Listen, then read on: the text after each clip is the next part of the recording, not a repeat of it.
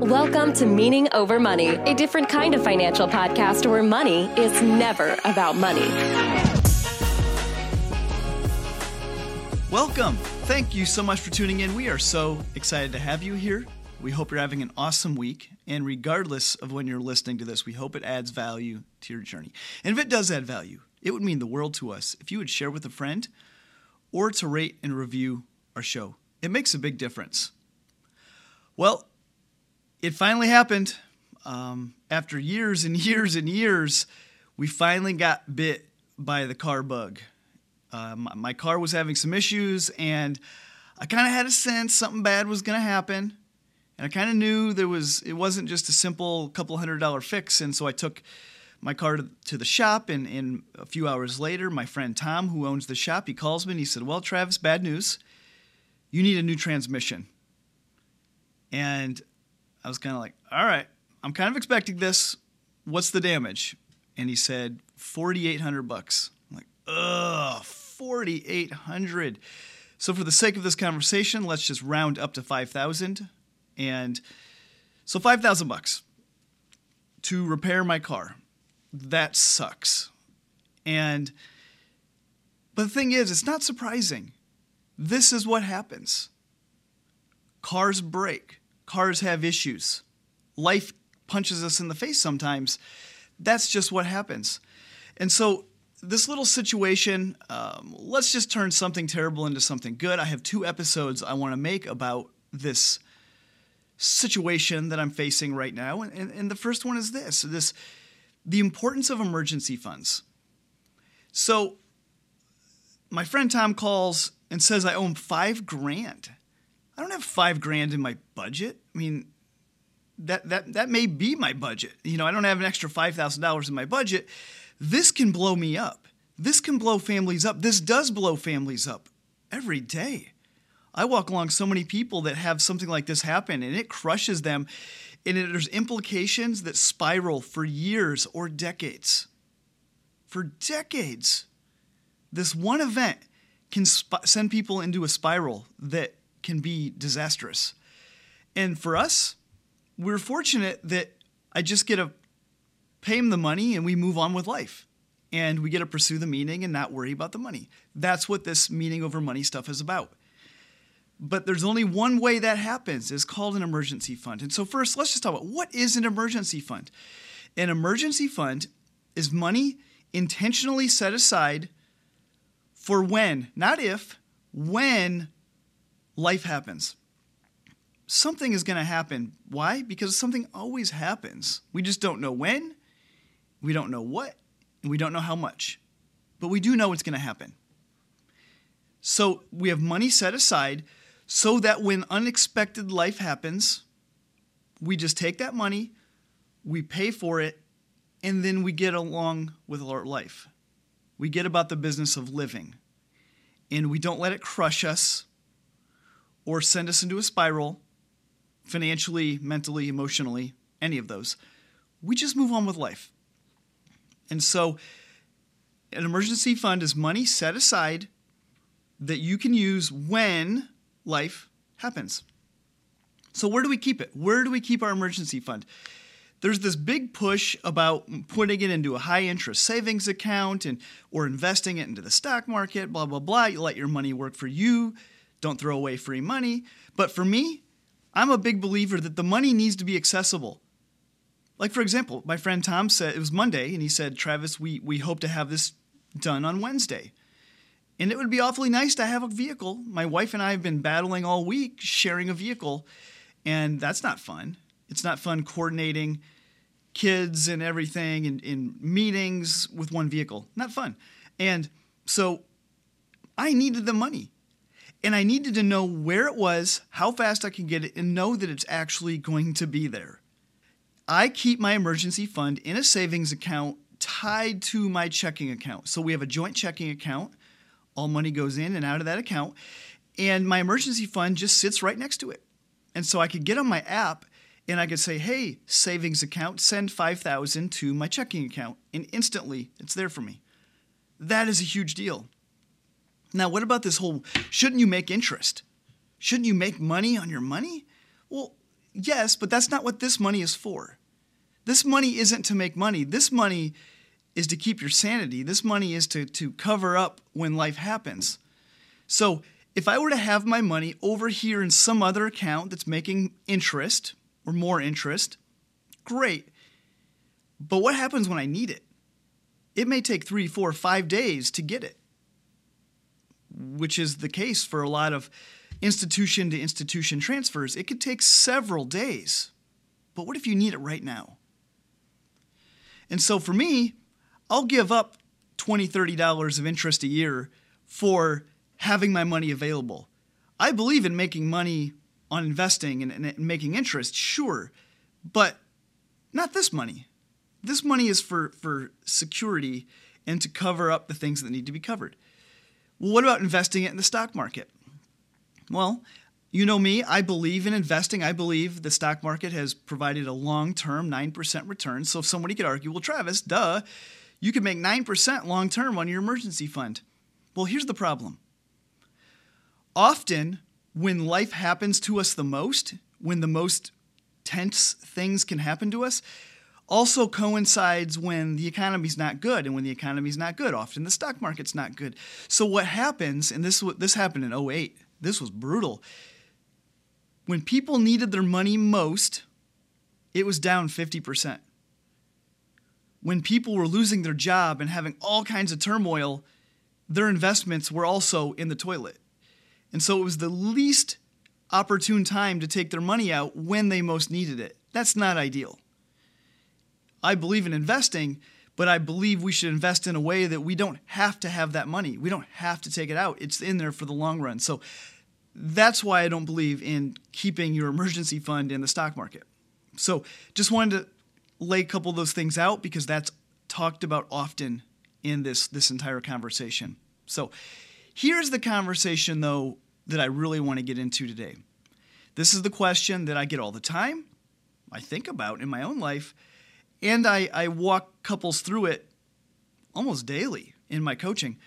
How much money do I need in my emergency fund? It's the million dollar question. How much do I need? because there's a lot of financial gurus all over the place that are saying, well, you need this and you need that. You need this this many months of expenses. Well, you need this many month many months worth of your income, or you need this dollar amount. And I think they're probably decent guidelines out there. I think there's some rules of thumb that, that are probably helpful, and I think you could easily follow. But how much do you need? How much do I need? every situation is so different. It's not a one size fits all. Our lives are structured in such different ways. And I'm going to share a couple considerations to think about. And these things all impact that question how much do I need in my emergency fund? For example, what, what about medical situations? Do you have any medical issues or ongoing medical needs? Or job losses. If if you lose a job, that could cause an emergency. So so medical medical things could really break you. Job losses could break you. A disability. Ooh, disability. If you get disabled, not only can you not work, but you have added expenses. That's a big emergency. Maybe you have car issues. Ooh, a car issue like mine. $5,000 new transmission, like that's an issue. Or you have a house issue. Houses break too, and houses break, it's really expensive. And so those are the things that that could happen to you. Medical emergency, job emergency, disability emergency, car emergency, house emergency. There's more there's more than that, but those are the ones that we most often see. Okay? So let's think about let's think about the medical one, for example. Medical emergencies are largely unexpected. You know, a, a kid a kid falls, breaks their arm. Um, you know, all of a sudden you're in the hospital. Maybe you have an emergency, um, um, an ambulance, and all of a sudden, bang! There's 20 grand. Like that stuff can, can creep up on us. We don't have control over medical emergencies. Now, some of us have known medical issues or known medical risks. We do. But medical emergencies are so unexpected most of the time. And so we need to look at things like, okay, what about your medical insurance? What does that look like? What's your coverage? What's your deductible? If you have the worst medical day of your life, what what can happen to you? And for example, back in 2011, I I uh, tore a tendon and shattered a joint on the bottom of my foot, and it was a crippling injury. And I was on crutches for six weeks. I didn't walk for for maybe three months, and I went from perfectly healthy to about 30,000 in medical expenses in a matter of 2 weeks. So that hit heavy. That hit heavy. But I had health insurance. So when we when we think about medical, we have to look at our health insurance. What's your deductible? And your deductible being how much do you owe before medical insurance kicks in? And then once it kicks in, how much do you still owe and that number is called your out of pocket max. What's the the out of pocket max is in a given year, what's the worst damage you could have? What's the most you would have to spend on medical costs before the insurance company takes care of everything? And so for, for us, in, the insurance that my family has right now, it's about 10 grand. And for most people, it's less than that. We chose a higher one. And so we, we need to know. So for medical, what does our health insurance look like? That's important. And so the thing maybe to go take a step back is we need to figure out what's the worst thing that can happen. And I should have said this a little bit ago. Sorry, I'm I'm a little bit out of place here, but as we're looking at these things, medical's the first one. We have to ask ourselves, what's the worst that can happen? And so for me in this example, the worst medically that could happen is about 10 grand. That's the worst that could happen in a given year for us, 10 grand. And so you need to look at that in your own life and say, okay, medical, what's the worst that can happen? All right. The next one, back to our, our list of, of potential emergencies, a job loss. Every situation is different, and we have to ask ourselves, okay, what is, what is my situation? How many incomes do you have? Do both spouses work? Do you have multiple jobs? Do you have other income sources? Those things all matter. Both couples working full time plus having a couple other streams of income is a world away from a single income family where everything is dependent on the one income. Those two could not be diff- more different from each other. And so we need to look at our situation and say, okay, if one of us loses our job, what does that look like? And so we do that in the coaching. What we do is we say, okay, spouse one, you lose your job. Can your family survive? What does that look like? What's the shortfall? Spouse two, if you lose your job, what does that look like? Does the, can the family survive? And, and what's the shortfall? Or what if you both lose your job? Could that happen? What are the chances of that happening? How, how similar are your jobs? Do you work in the same company? Do you work in the same industry? Great questions to ask. And so we figure out okay, what's the worst that can happen? Number three, a disability. Disability is crippling. I always recommend disability insurance. I would maybe argue disability insurance is more important than life insurance. We are far more likely to become disabled than we are to, to pass away at a younger age. And the implications to our family are even more severe if we pass away, we're gone. Now, I don't, I'm not trying to make light of this, um, and it's kind of morbid, but if we pass away, we're gone. If we're disabled, we don't make money and we're still there and we're probably incurring a lot of medical expenses. It's heavy. It's heavy on families. And I, and I, I, and I pray that my family doesn't have to go through that. So the question is do you have disability insurance? I hope so. Often our employers are starting to give it to us for free more and more. And so to look at that in your job, do you have disability insurance? And it's usually a percentage of your income. Often it's 65%. If you become disabled, you'll get 65% of your income in disability. So that's a big one to be to be aware of. All right, car issues.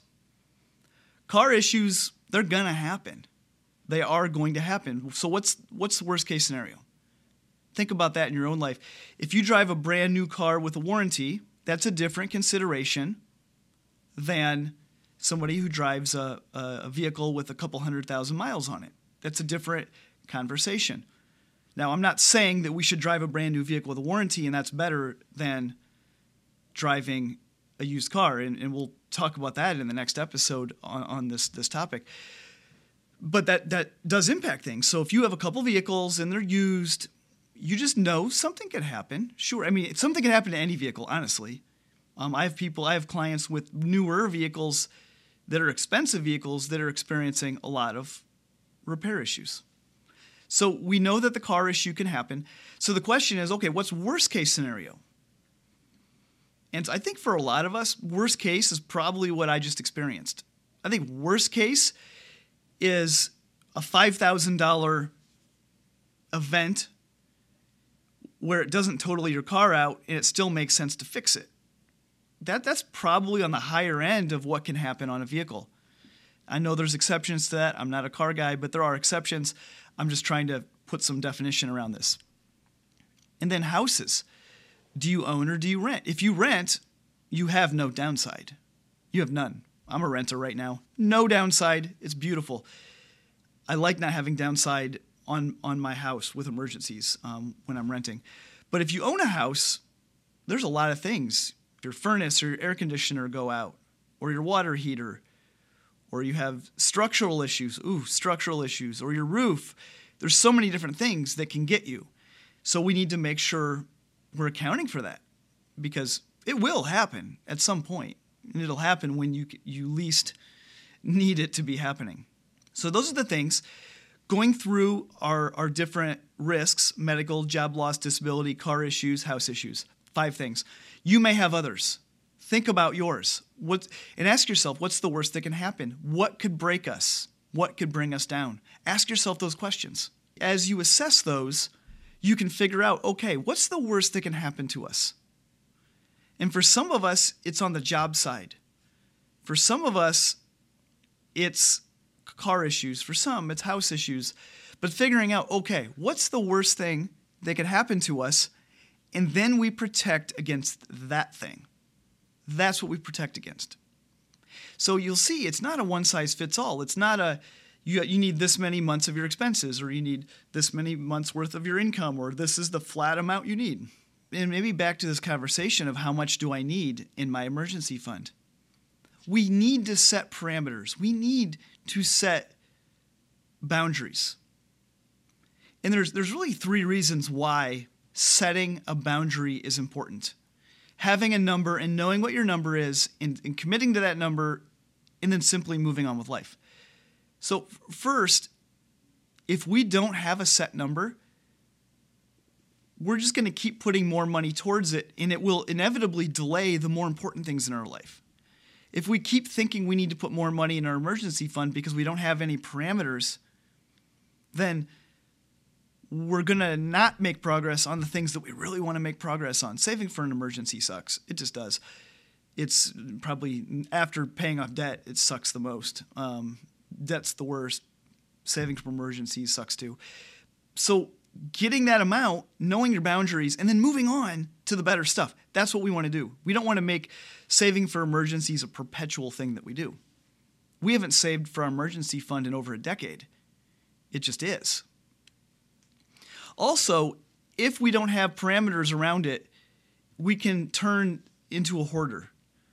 We can feel like there's no amount of money that's enough. And then we save more and we save more. Because if, if this amount makes us feel secure, then this much more will make us more secure. And then that much more will make us even more secure. And next thing you know, you have so much more money than you ever need in there, and you still don't feel good about it. I've walked alongside families that have a hundred thousand in their emergency fund, a quarter million, a half million, over a million dollars in their emergency fund. And I can tell you this it wasn't enough for them because they got in the mode of hoarding. And once we do that, more is never enough. And so I really encourage you to set those boundaries. Also, the, back to this idea of, well, you need your money to work for you. I agree, just not your emergency fund. So we need to set parameters on our emergency fund, then put our money in our emergency fund, and then let the other money work for you. We need to give generously and spend on some fun things, and then put money to work for you. So we need the parameters so that once we fill that bucket, then we can put money to work for us. Totally. And so that's why this conversation is so important. And so as you're assessing your own situation, you know, what what could happen medically to us? What could happen if we lose a job? What can happen if we become disabled or we have car issues or house issues or the other issues that you define in your own life? And then assessing, okay, what's the number for us? And I'm going to share two examples. These are recent examples that I've worked through with families. And I'm just going to like pull back the curtain a little bit and give you a sense for how our conversation went. And that might help you in your own discernment process. So here's example 1. Young single person, early in their career, they have an employment contract at their work. They, they feel like their job's pretty safe. Their household expenses are about 1500 a month. So not not that much. Pretty pretty pretty low living expenses, honestly. 2000 if they get real crazy. Uh, they have a they have a newer, fairly reliable vehicle, and so they feel pretty good about their vehicle. They don't they don't see foresee any known issues. They rent an apartment. They get disability insurance provided through their work. Great. They have solid medical insurance that they really think is good. The deductible is super low. Really, really good insurance. Great. It's a great, great policy. This person's a teacher, by the way. Great setup in life as a teacher. And so we had this conversation, and where we landed is we are going to have $5,000 in their emergency fund. So how do we get to 5,000? Well, we, we kind of asked the question, okay, what would break you? What's the worst that could happen? And, and what we landed on, probably their worst case scenario is they had a major issue with their car. Something were to happen, their transmission goes out, like me, and and they have to repair that. And that's not, you know, 5,000 is not in this teacher's budget, clearly. And so 5,000 is, is probably that worst case scenario. They don't own a home, so they don't have any risk there. And they feel good about their employment and they have disability insurance, they have good medical insurance, so they have they have a lot of the bases covered. And so we kind of thought to ourselves, okay, 5,000 is probably the worst that can happen. And if no job is safe, no job is safe. And so if if that person were to lose their job, it would cover probably about three months worth of, of their living expenses, which is a low probability outcome. And so we thought, okay, five grand, that's the number. And then my encouragement to them was as life changes, because life will change, reassess. Reassess your emergency fund and what the worst case scenario is and what the bigger context is. And so that's example number one. Example number two, it's a little bit more complicated because as we get older, life becomes more complicated. So here's this here's the scenario. We have a husband and wife, two little little kids. The wife works for a corporation and the husband stays at home. Husband stays at home with their two little kids. Um, wife has a, wife has a really really cool job, really good job. They own a house. They own two SUVs. The wife has disability insurance through her job. The husband could get this is important. The husband could get a job, a pretty good job if he chose to. If if they wanted if they wanted him to work, he could go get a, a pretty decent job, theoretically. They have about fifty thousand dollars in taxable investments in a, in index funds. So they believe long term eight nine percent, and that money they don't want to touch it, but if they had to, they could. Not the intent. It's not their emergency fund, but we know it's there. They err on, on more of a conservative side. I think they're there's some anxiety a little bit, and and I think they get nervous and they don't they they they kind of run through scenarios in their head. Well, what if this happens and what if that happens? And so just knowing, okay, you're more conservative. That's worth knowing. That's important. And so as we started talking, we we landed on they would keep about 28,000 in their emergency fund. And here's how they got this. If the wife were to lose her job, it would be about 2 to 3 months worth of, of their expenses, of their full, full lifestyle. Two to three months of their full lifestyle So they elected to keep 28,000 in their emergency fund. So here's how they got there. Ideally, they don't want the husband to go back to work right now. There's some other things he's trying to accomplish and loves being at home with the little little kids. So ideally he wouldn't have to go back. So let's err on the side of being conservative. If the wife lost her job, she anticipates, let's just assume it's going to take th- 2 to 3 months to get back into a, another good job for her. And so 4 months of expenses of their full lifestyle equates to $28,000. $7,000 a month times 4, 28,000. So in that scenario, they feel like, okay, we think it'll take two to three months to get back into a job if the worst case of, of the wife losing her job happens. And so we have four months worth. Okay, that's error on the side of, of caution, but it's a number and it's it's some parameters. So 28,000 is 7 thousand times four. So they feel pretty good about that. And so they also look at their house. And they're like, okay, eh, the, the roof is getting a bit dated. We might need to replace the roof at some point. Hopefully not now, but that's probably going to cost 20 grand. It's probably going to cost 20 grand to replace the roof. And hopefully we have control over when that happens. But if something were to, were to happen, like we need to make sure we're protected. So 20,000, it's less than 28. They feel pretty good about that. Also, there's other things, you know, like their their furnace, their air conditioner, their water softener. You know, one of these could be, you know, eight to ten grand. So those all fall within that twenty-eight thousand dollars. And so as they were, t- we were taking an inventory of all the risks in their life. Twenty-eight thousand. It might be a little conservative, but it really works for them. And as soon as we landed on that number and they committed to it, the air in the room changed. They felt better. They felt like they had a plan.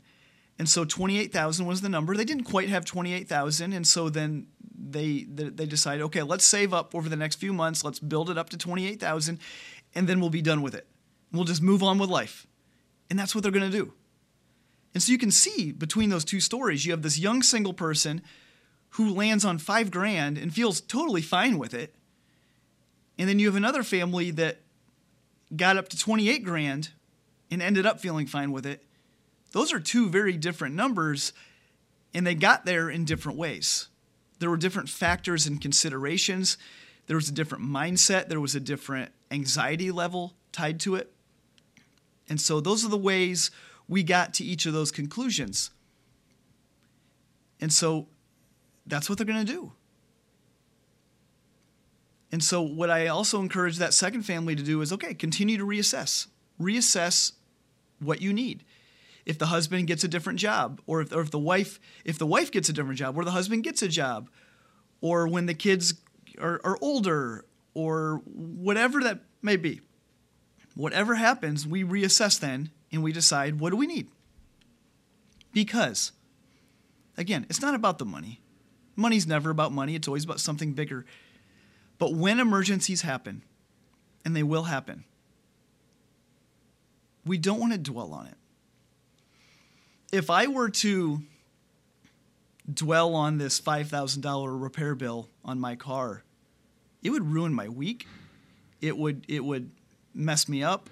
I'd be so frustrated. I'd probably carry some anger. But I don't. I was seriously mad about it for 90 seconds. By the time we got off the phone, me and my, my, my car guy, I was fine. I was already back to normal. And I just jumped on my app. I said, hey, send this money from my emergency fund into my checking account. And then now I'm anticipating a phone call to come pick up my car. I'm going to go pick up my car. I'm going to pay him and I'm going to move on. It's a nothing burger. And it's weird to think that a $5,000 unexpected expense that really adds no value to my life can be a nothing burger. But when we do this emergency fund stuff well, it turns something that could decimate our lives and send us into a tailspin into something that's really a non event. That's the win. It's not ideal.